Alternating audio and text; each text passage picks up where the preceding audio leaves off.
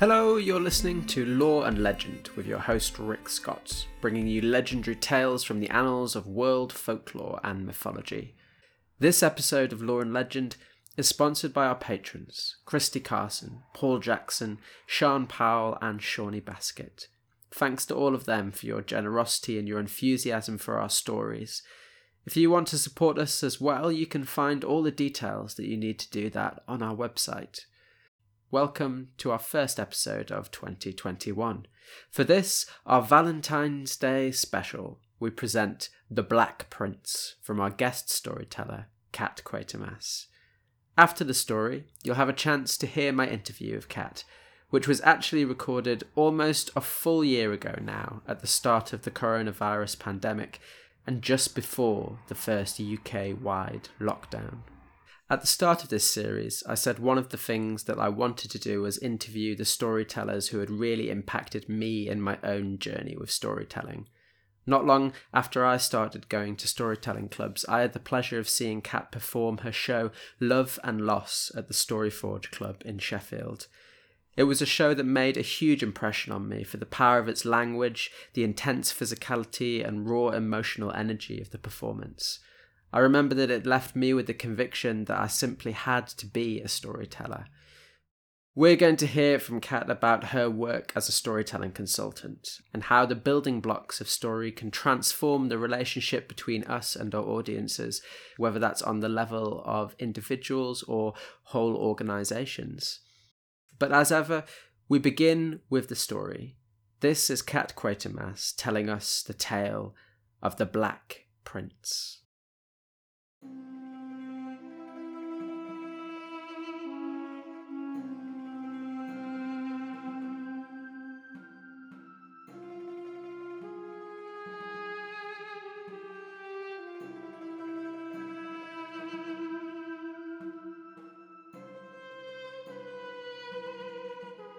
Once there was a boy with a thistledown soul.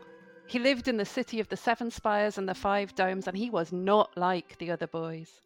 He never lifted a weapon, he never rushed anywhere, he never learnt a trade. Instead, each day he went down to the gardens by the river and he listened to the bees as they buzzed from flower to flower. He drank in the colours and the perfumes of the flowers and he grew strong on them. He walked with his thoughts and he breathed them into the small clay ocarina that hung around his neck. He soaked up the sun through his skin and smiled it back out onto the world. Until one day, his world changed. At the bottom of the gardens, he looked across the river, and his eye was caught. She was made of silks the colour of the dawn, and her dark hair tumbled about her. He described her later to the old man. The light bounced off her as she moved, and the rest of the world was bleached away. Everything changed in that moment. He described it again. My gardens turned grey, and the scents and the sounds of the world, they no longer reached my skin. After that, each day I would rush into the gardens with my soul lodging itself in my throat. If she was there, oh, if she was there, it would spin out of my mouth and dance with me. If she wasn't, if she wasn't, my soul would sink through my feet into the ground. At first, he was content just to watch her. But then he needed to know who she was. It grew in him. He asked in the markets and the taverns, and the answer that came back to him was clear and cruel. She was the Princess Ishra, the most important princess of the city with the seven spires and the five domes, and it was said that she had turned down every suitor she ever had, although they came from seven times seven lands. Some voices said she had even refused the emperor himself. When he heard this news, the boy explained to the old man, he went to the river. He dipped his hands in the river and lifting them up, turning them so that the water coated his skin, he held them glistening into the evening light and he prayed. And this was my prayer, he said. I pledged myself to Girl in the Silks of the Dawn. I gave oaths that I would do anything in my power to win her. And I begged that if I could not have her, then at least no one else would take her away from me. But then he explained that after the prayer, his soul went to war on itself. The fire in my soul wanted to cross the river, to tell her of my love, to win her to me. But the earth in my soul, it mocked that fire. It said, What was I? What did I have? How could I possibly equal an empire? What right did I have to offer myself to her when she had refused the emperor? And then the river came in my soul, and it was despair. And he followed that despairing river down out of the gardens, all the way to the place where the water fought with the stones and churned, and the crocodiles snapped. And that one evening, in the creeping dusk, he stepped up to the edge of a high rock, closed his eyes, clutched his ocarina to his chest, and took one foot off the edge. I was ready, he told the old man. I was. But then a voice came inside my head and spoke to me and asked me if I was really doing everything in my power, and of course I was not. And suddenly, the voice in my head told me about your cave, old man, high up in the sills, hills beyond the city, high up in the hills beyond the city with the seven spires and the five domes. And I knew that I should come to you. I walked here and I climbed, and I brought you these coins and my ocarina that are all that I have. Because those voices, they say that you can change a man's soul. Can you? Can you change my soul so I can win my love?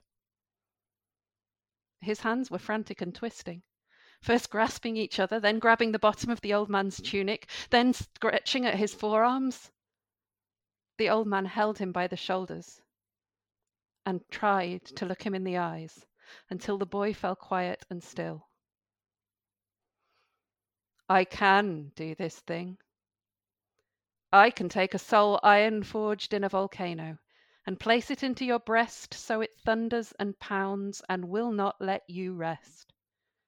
The ringing in its thunder will be rawest power, and you will not stop until you have answered that call. But should I do this thing? That is another question.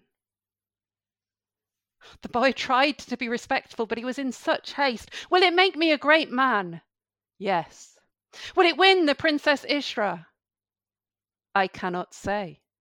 My power is to change the souls of those who come to me, not to meddle with those who do not. Will I still love her? It will be the heart of your thundering as it is the heart of your dreaming now.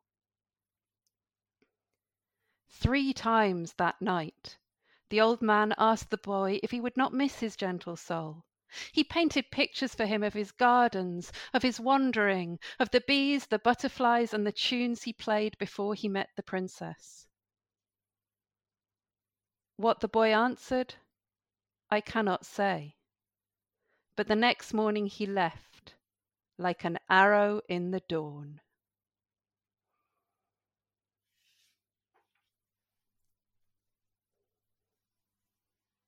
At that time, the country was at war, and the emperor had a great army in the desert trying to win back the eastern lands and the lands beyond them. They had lost more battles than they had won, and the men numbered ten times less than they once had done.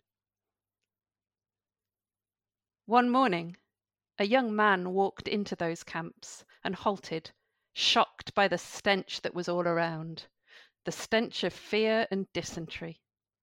But that young man, he closed up his nostrils and he shut his ears against the moaning and the whining around him, and he went straight to the armory. There he took the oldest, the blackest pieces of armor, strapped them on, and found a plain sword, well sharpened. The next morning, he stood in the vanguard of the army, and the men around him scoffed and placed bets on his fate. But when the fighting began, he did not just slash and parry and do his best to stay alive. No. He struck for the first enemy he saw, stabbed his sword hard into his gut, twisted, wrenched it out, and drank in the shower of blood that soaked him. Another, and then another, the same motion, and his shield working from side to side, covering himself and the men around him. It was not long before the cry went up Automaton! The Emperor has sent us an automaton! And as he killed another man with almost every step, that army found its courage around him, and together they fought on and on and on. And at the end of the day, when he took off his helm and unwound the silk that shielded his very human skin from the sand, a cheer went up, and that cheer resounded for a day's walk in every direction.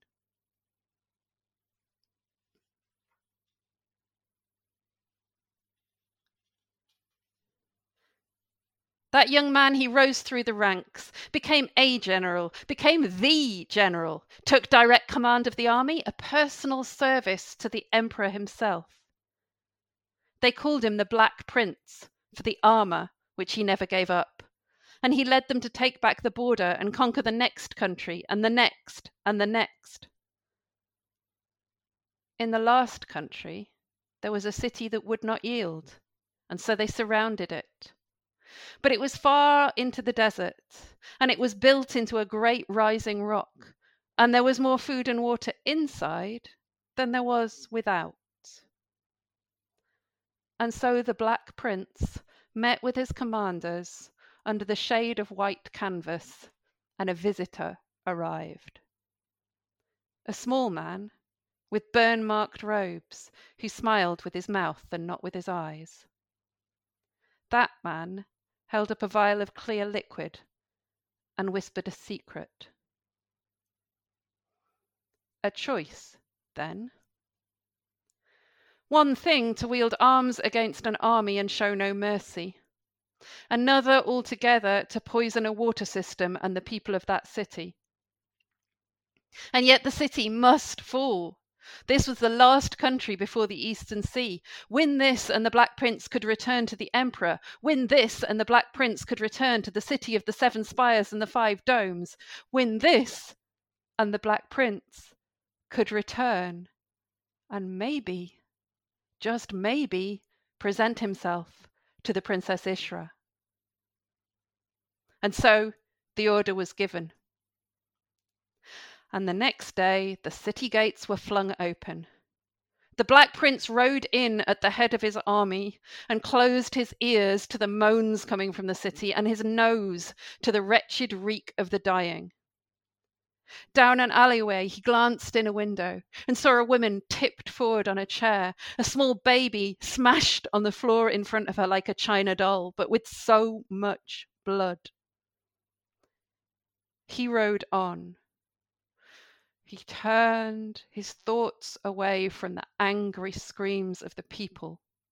Once the cures were handed out, they would soon forget or pretend to. And then he came to a garden and stopped.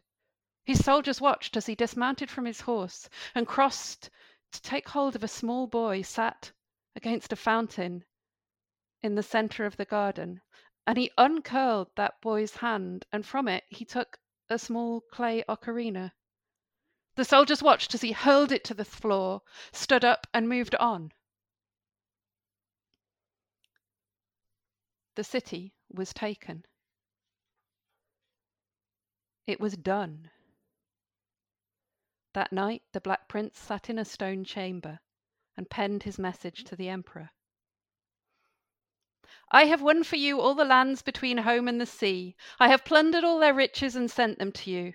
Now I ask one thing for you in return. I wish for you to command me to return home to the city of the seven spires and the five domes, and I humbly ask that you might arrange for me to meet the Princess Ishra of the same city, she of the silks of the dawn. Yours, the Black Prince. The Emperor was willing, and his messages confirmed that there would be a great feast, a perfect opportunity to arrange that meeting, and he hinted that he had a host of other honours to bestow on the Black Prince besides. The army began their long march home. The city of the seven spires and the five domes began to prepare for the feast, all except the Princess Ishra. She sent a message to say she never left her home and would not attend the feast. The emperor waited until his general arrived to break that bad news. The Black Prince listened in silence to everything the emperor had to say the praise, the thanks, the honours, which stretched beyond anything you could have imagined. The emperor uh, wanted to make him as a son. He was to inherit the whole kingdom that he had conquered. but he then told the emperor that he would not be at the feast either, and left. He rode straight to the princess's house, knocked, a sound like thunder. The servants let him in. Places were laid at a feasting table, too.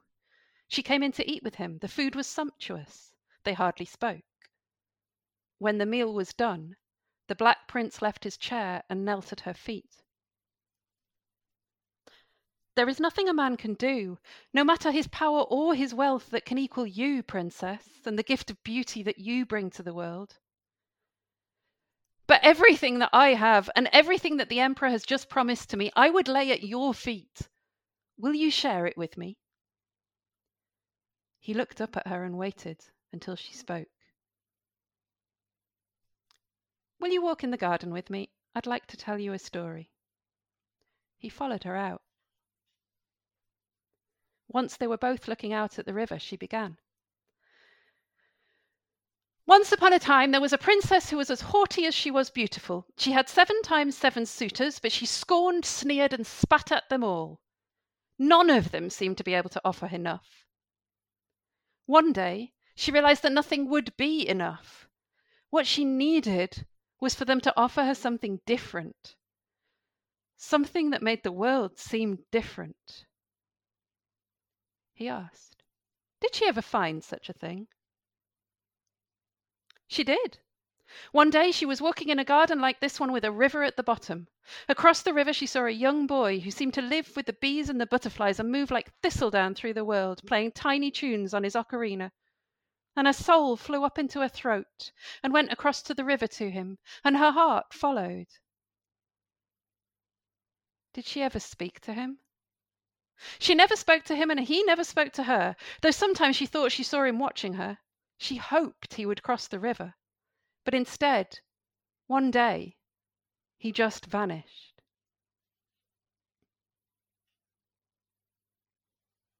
He did not look at her as he asked his next question. And she is waiting for him. Why, have you heard this story before? Yes, she is waiting for him. Even though the people tell her he has gone to an ending with the crocodiles, she is waiting. Now he looked. And even if a great man were to come, he said, and offer her half the world, she would still be waiting. It was only barely a question. She would. She held his gaze. Even if a man came, a great man who somehow seemed in his features to remind her of him, she would still be waiting, because how could he be the same? The Black Prince never broke that gaze. He took her hand, pressed it once, briefly, to his lips, and then backed out of the room, out of the house, to his chariot, and out of the city.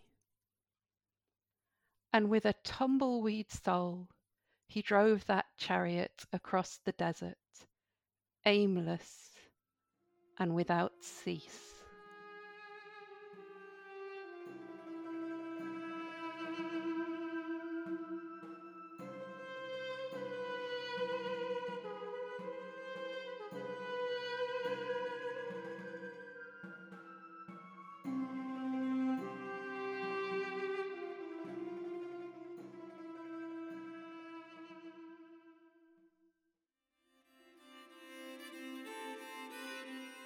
Kat no longer works as a storytelling performer. due in no small part to a difficult relationship with the traditional part of storytelling and storytelling culture. But as she shares, the building blocks of storytelling are right there at the foundation of her work with storytelling in the contemporary world.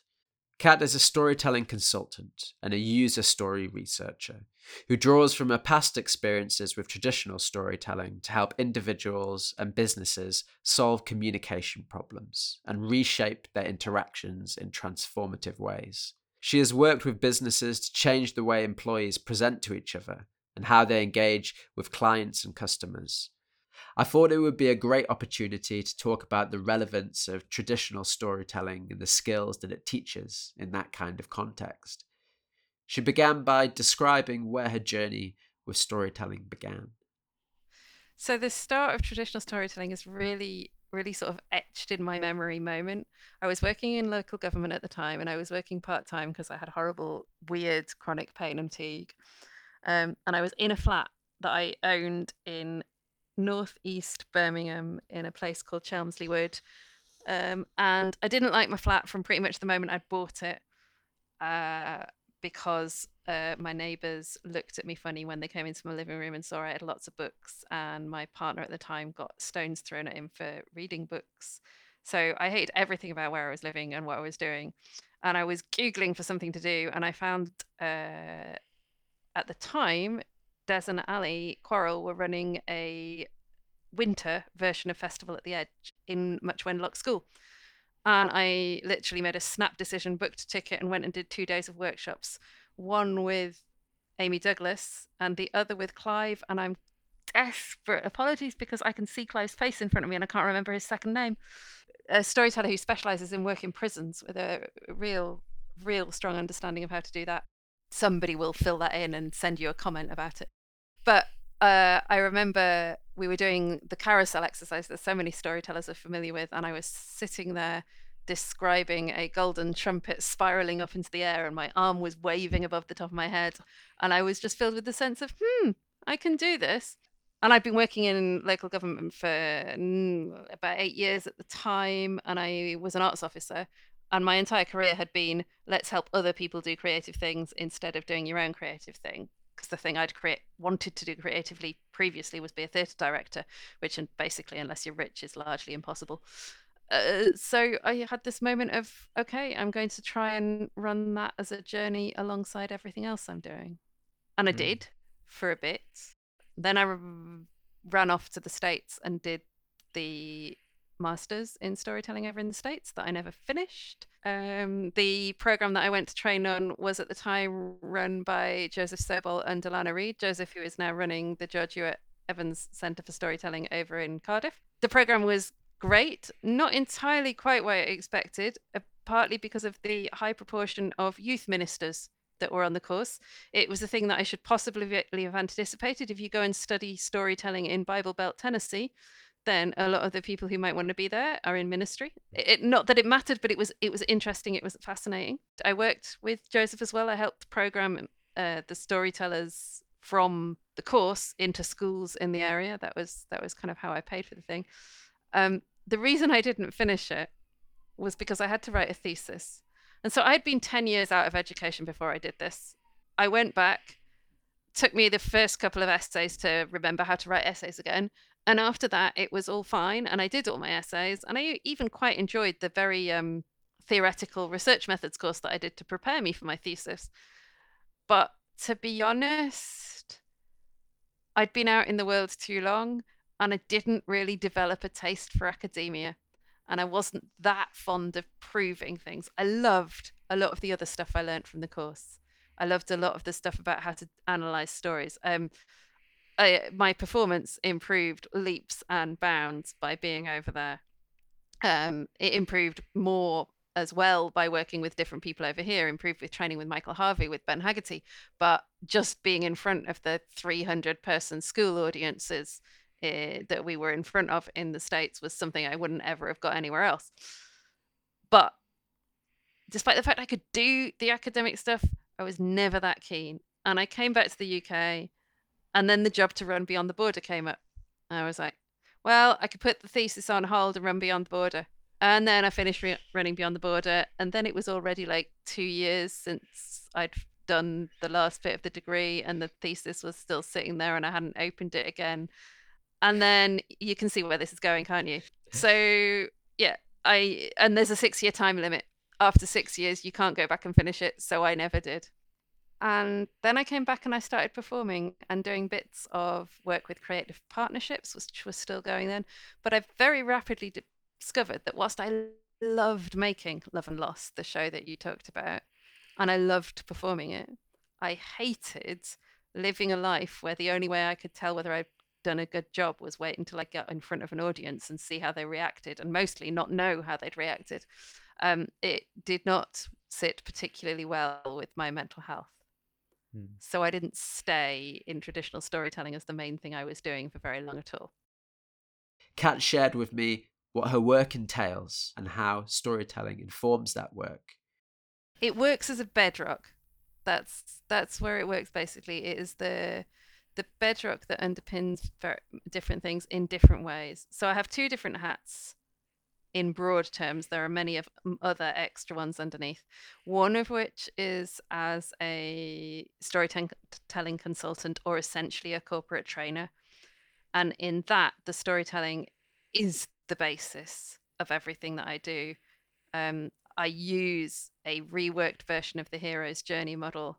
And I also use a telling of the three little pigs where you move when you mention the wolf has arrived in the story and show people the difference that makes.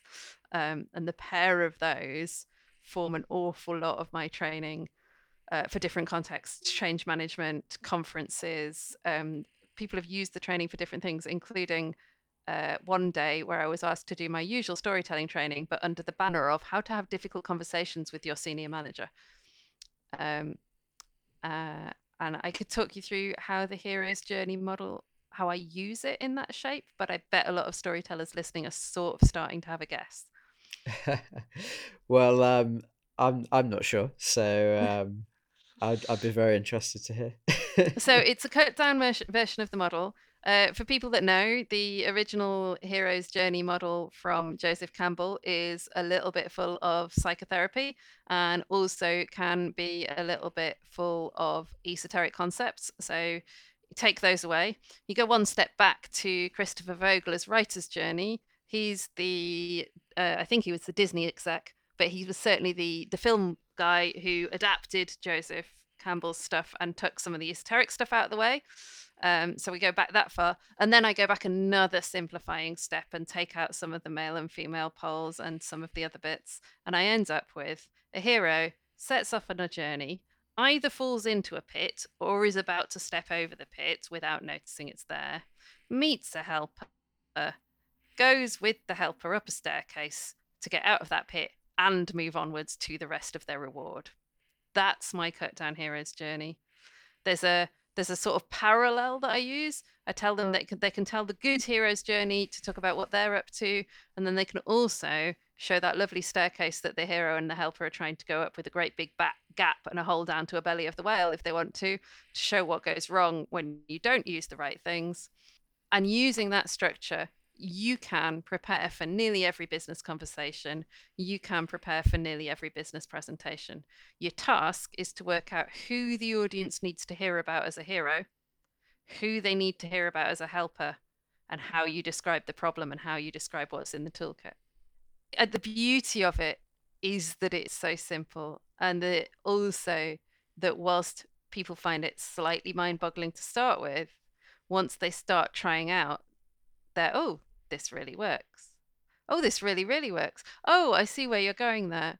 And it's all just because the the traditional structures of story are so deeply embedded in our consciousness that that they work that we want to listen more and more importantly for a lot of the audience i work with who believe they can't remember the content they're going to present on, the story helps them remem- remember what they were going to talk about as well.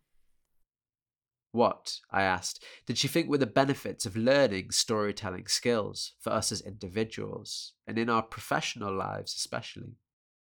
Oh, gosh. Um, fundamental ability to give structure to information so much of information in society is presented to people as lists and is consumed as lists, and we are so not set up for lists. I am a big uh, Walter Ong disciple. I have a feeling it was Hugh Lupton that got me started on thinking about Walter Ong stuff. Walter Ong is a linguist um, that often gets re- recommended on early storytelling courses.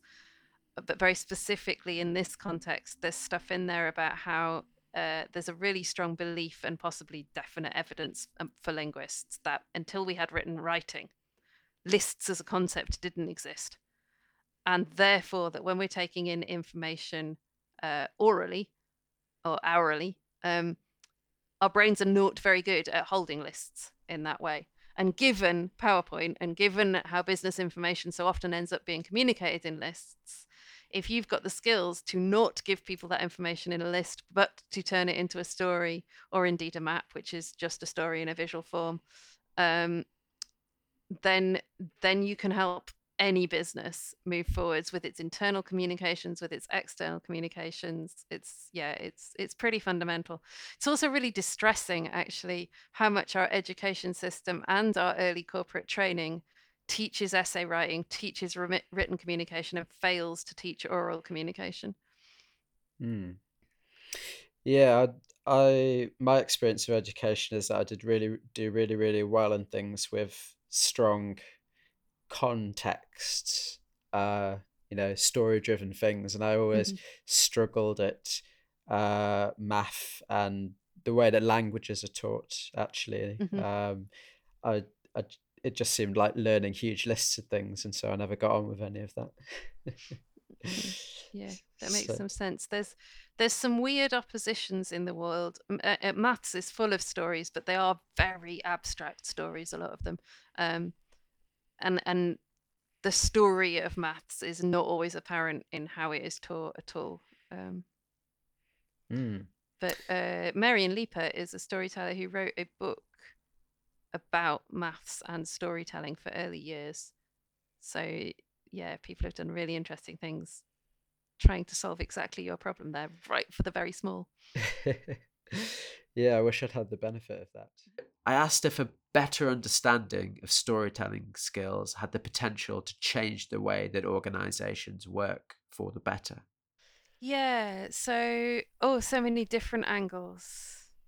I think that we've talked a little bit already about the fact that schools and universities spend far too much time teaching writing and not enough time teaching oral communication. For me, that's where storytelling is essential, not just um, not not just you need to know stories but you need to understand how stories work you need to know why we care about stories so that you spend your time thinking about how to put the information you want people to take in into the stories that people need to hear. Um, in the service design world we use stories in a very formal sense. The service design world uses a very formulaic thing called a user need or a user story. And that's a story that goes in the format of as a specific type of person, I need a specific thing so that I can do another specific thing. And that model is not a specific traditional storytelling model, but it is a story because it's about the transformation. Uh, the service designer has to look at not just what the person needs, but what the transformation is that they're trying to use it to achieve. And it changes the way we deliver things.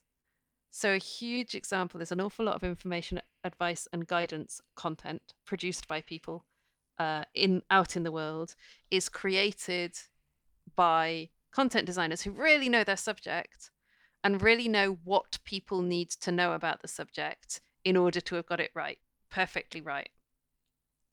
The problem is that most people reaching that guidance don't want to know and don't need to know everything about the subject. What they need to know is the piece of information that will help me make this next decision that I am being pressured to make for goodness knows what reason. And when you apply that thinking to how you create that content, you create it very, very differently. So that's that's just one example of, of the kind of transformation that those small stories can make. Another example is a company might send a, a, a uh, one company might send another software company a great list of things it needs something it owns to do a, a tool it's got and it's somewhere in that list it might say i need you to give us an excel download um, an excel being a form of document that you can download things in that's particularly good for data but it might turn out that they don't need an excel download at all what they actually wanted was i need to be able to see all the data that we have on this subject at once. And the company, if they were presented with that information, could go back and say, hey, there's this new thing that isn't Excel that is this. Why don't you have that instead? Because it'll do this, this, and this bit better. So that the changes that happen to what you actually build, what you actually make, what you actually give people when you've understood that full story of what change they are trying to make when they are doing a thing is is really really powerful. And it's almost a bit of a moot point whether it's storytelling or not. You can talk about it as a form of storytelling. It is called across the world story uh, user stories. There's a book about it called story mapping which is one of the kind of bible textbooks about it but it isn't the fact that it's storytelling that necessarily matters it's that it's about understanding that almost every action people take is about some kind of transformation. But then I say that's not storytelling. I sat at Bleddfa, which is a place I'm guessing a few people who listen to your podcast might have been to. It's a storytelling training place. Well, it's not a storytelling training place in Wales. It's a place in Wales where Michael Harvey and a lot of different people run storytelling training. And I went there oh, a long time ago, maybe 2007, maybe 2008. And Nick Hennessey was delivering a day for us, and he started his day out really stripping things back to trying to get us to say what is a story. And the word on the bottom of the flip chart by the time we'd been all around the houses was a transformation. Thinking about stories, if you think about stories right, helps you think better about people. It helps you serve people better. When I asked Kat if she's still engaged much with traditional forms of storytelling outside of her work, she explained she had a difficult relationship with traditional forms of storytelling, both as an audience member and as a performer. Do you still engage with traditional story a lot in your spare time and stuff? Or uh, so uh, this is this is um, uh, funny, almost embarrassing. I don't like traditional stories. Oh right, okay. um, I never have liked traditional stories. I liked the act of storytelling. I also always worked with traditional stories, but um, I have no patience with most of the written collections. I've plowed through an awful lot of them because I was very good at following what I was told to do to learn.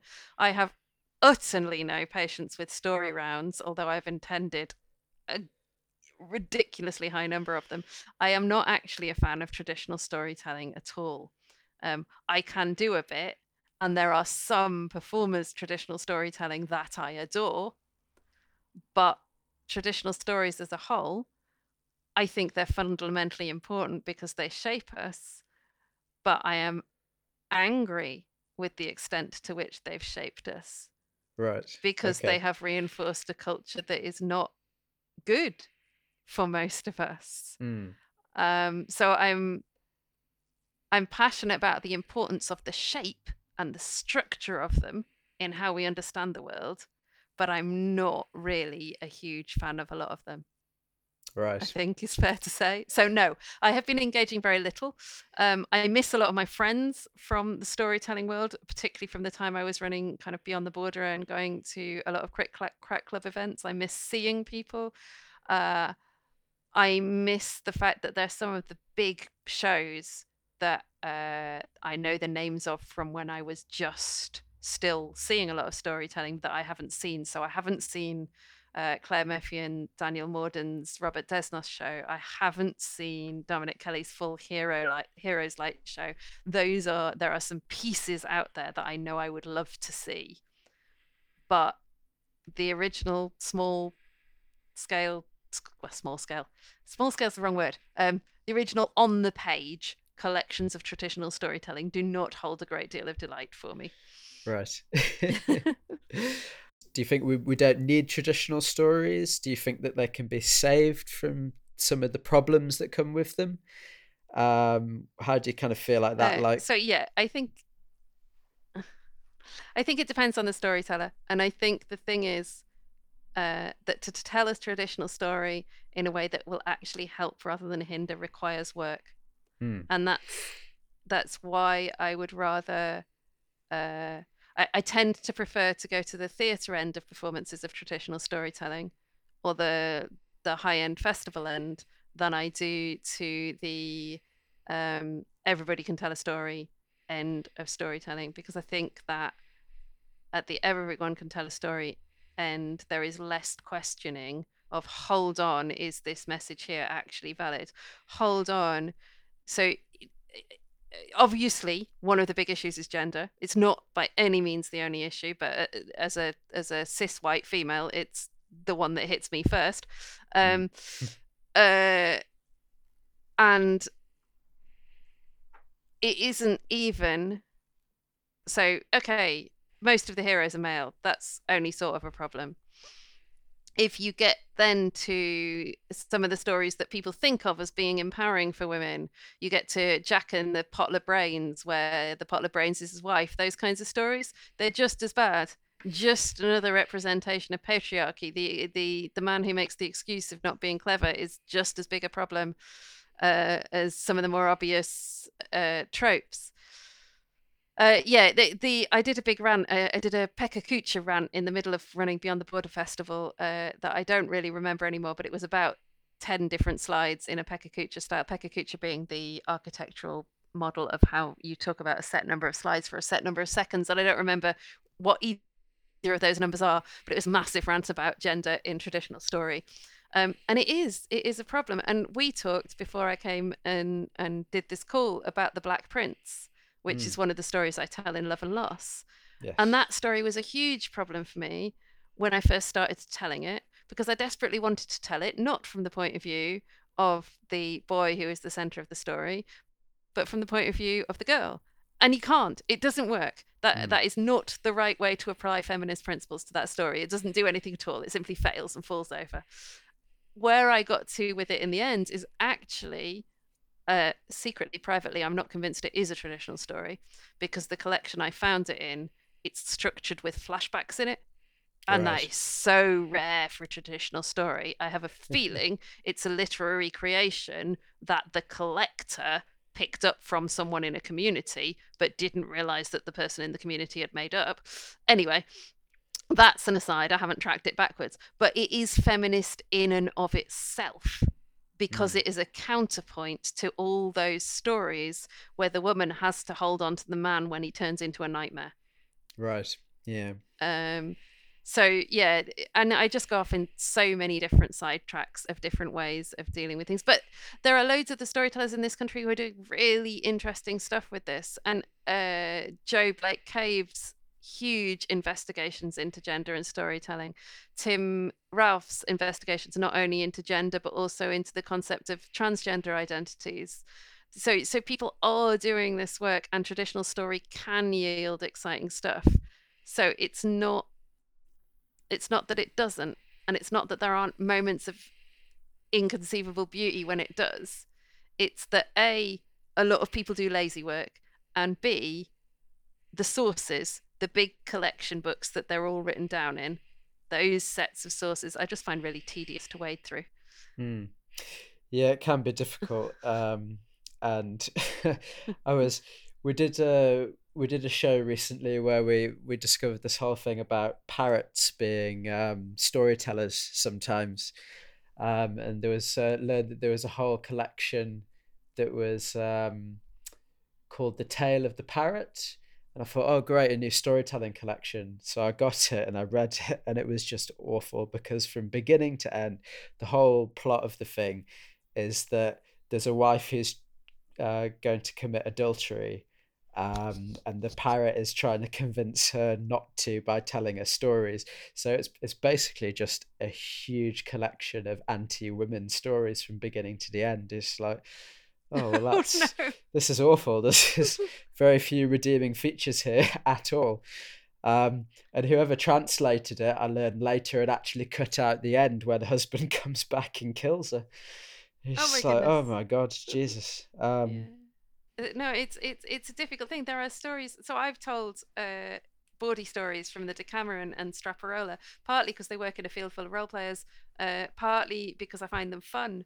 But if I go back and I look at the stories, um, a lot of them, because I'm deliberately picking the ones that are not vile to women, they're actually you know they they they'll have ageism in them or they'll have thin, thinly veiled anti-semitism that because i'm not aware of the dog whistles i hadn't noticed was anti-semitism um relatively easy to take out but um but yeah that just the the layers and the awareness of layers um and and some of the difficulty as well when i was living in the states i spent a lot of time working out what my boundaries were in terms of cultural appropriation Mm. Um, and because I have spent quite a lot of time chatting to Dovie Thomason, and because I have sat in performances with Gail, I've forgotten Gail's second name. Anyway, both of those are leading First Nation storytellers from First Nation cultures that have a particular sacred story culture and a real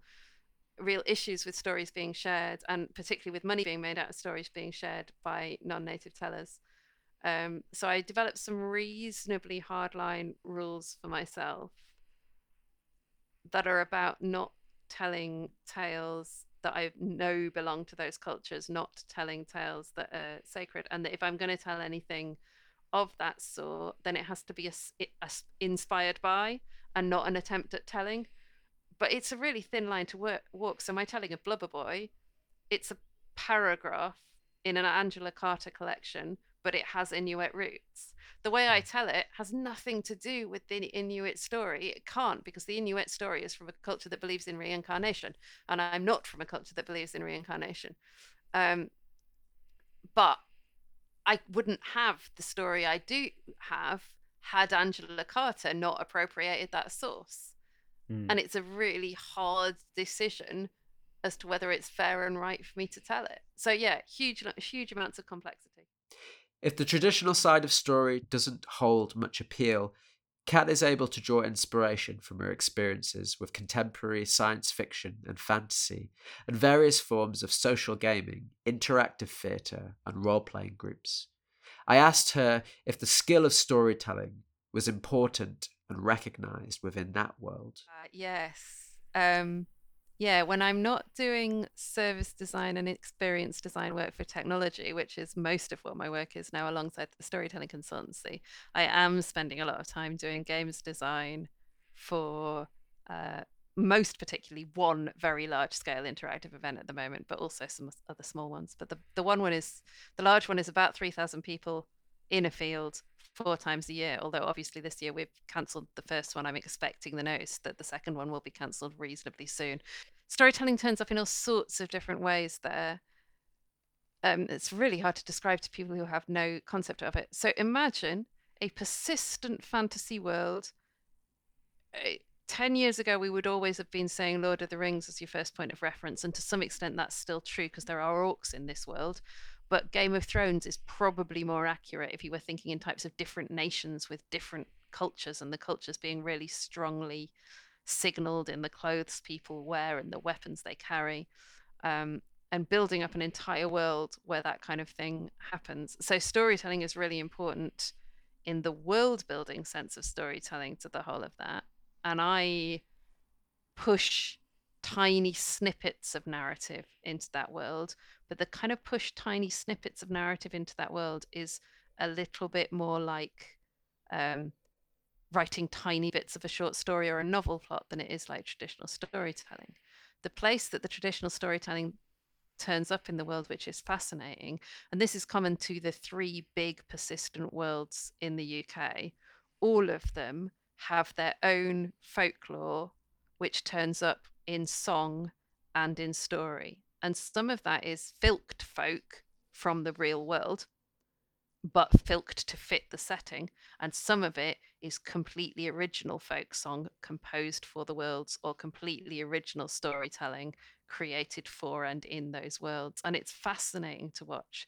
The music thrives much more easily because creating spaces with the attention span for storytelling uh, is harder, even including Fireside. But there is that happening. So there's it's like a subculture of traditional storytelling happening inside fantasy worlds. It's mm. it's it's very beautiful to see. So being a being a storyteller within within a fantasy world, yeah. Yes.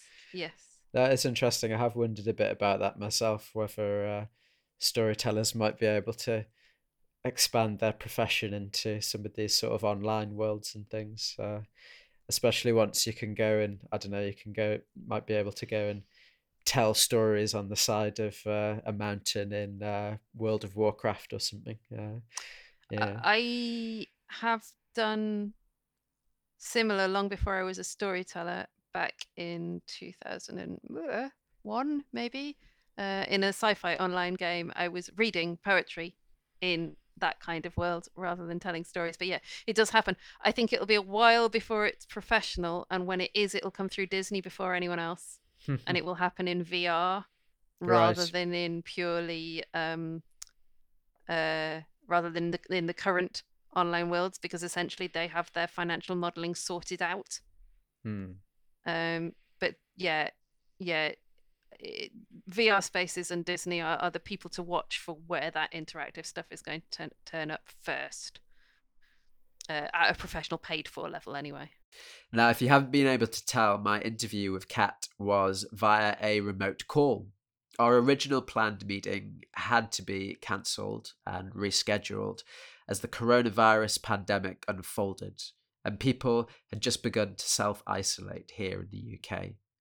I finished up the interview by reflecting on the situation and asking Kat what she thought about the future of the interaction between storytelling, technology, and virtual communication, an area which the crisis has arguably accelerated as businesses and storytelling artists grapple with the physical, social, and financial restraints of lockdown. We're seeing a lot of people doing um, a lot more online storytelling because of the sort of the current crisis. Do you think that's going to have a big effect, or? No, I th- so I think it's going to be very re- interesting uh, because I uh, I can't listen to storytelling CDs. They just don't go in, and this is not to do with my uh, um, not huge enamored of traditional story. It's it's to do with I'm not very good at listening to things that are audio without anything visual, mm. and hmm prior to now, storytellers were great at releasing collections of CDs and not very inclined to release anything with their face of movement in as well, which I always found very disappointing. So I hope that, that this will almost end the existence of storytelling CDs and see that replaced with something that uses uh, the visual as well as the oral. But I think that even more interesting is the live streaming because the live streaming economy exists, but it exists for very different things and in a very different way. As and I don't think there's anyone in the storytelling world, as we know the storytelling world, that understands it. I certainly don't. Um, uh, but it, it, essentially, it's having to look to vloggers and people who understand how to generate YouTube revenue for mm. inspiration as to how to make it work if you want it to work commercially. But the great thing about this phase is there's a great learning explosion where people use their Patreon or their Ko-fi accounts to pull in a little bit of extra money to support the government self-employed scheme. And as they do, they'll have a space to experiment they'll learn to figure out whether to use ring lights or not to to make sure that their their facial expressions are really clear they'll learn where to position their webcam and and which pile of books you need to balance it on in relation to where your monitor is uh, and mm-hmm. all those things that will mean that by the time by the time we come out of this they should have it set up so that there's actually a genuinely good watchable product I don't think it'll replace um, live events unless we go into one virus or another and the world starts to move into this kind of lockdown reasonably long term. And I don't think it'll threaten live events any more than CDs ever threatened live events, but I think it would be a really interesting improvement on CDs and a way to continue international collaboration when we all get with the program and stop flying. I saw a few people getting into it. I see some younger storytellers uh, kind of doing some YouTube performances and stuff. And yeah. uh, there's um, a World Storytelling Guild sort of starting to do month a monthly story circle, story round kind of thing. Um, mm. So this might really kind of uh, accelerate that process uh, in some ways for some people.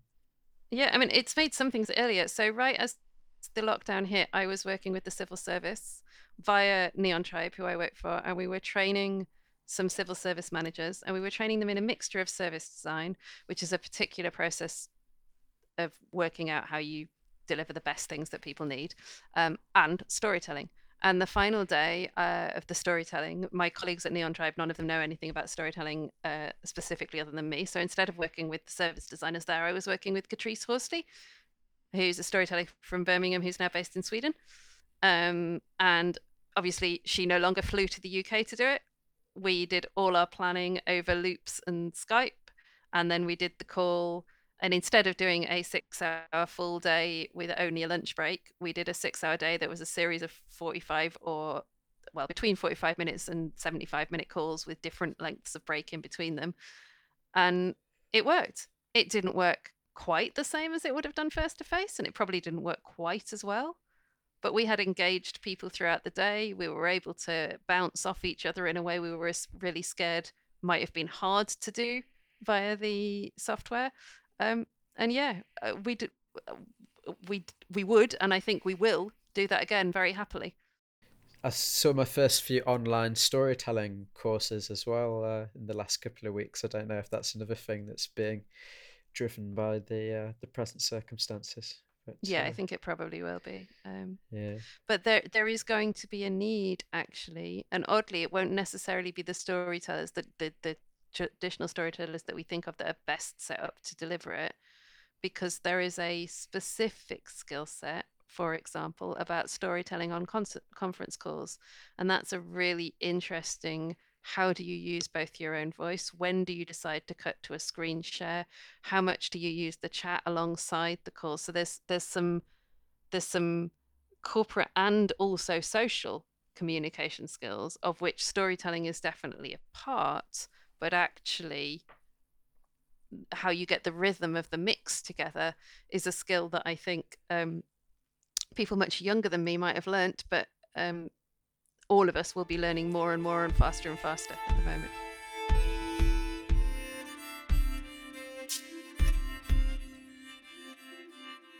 You've been listening to The Black Prince, a guest episode of Lore and Legend with storytelling consultant Kat Quatermass. Now, if you'd like to follow Kat and her work, or are interested in how storytelling could benefit you or your organisation, you can find her at www.catquatermass.co.uk and on Twitter at catquatermass. Those links are below in the episode notes and on the episode blog post.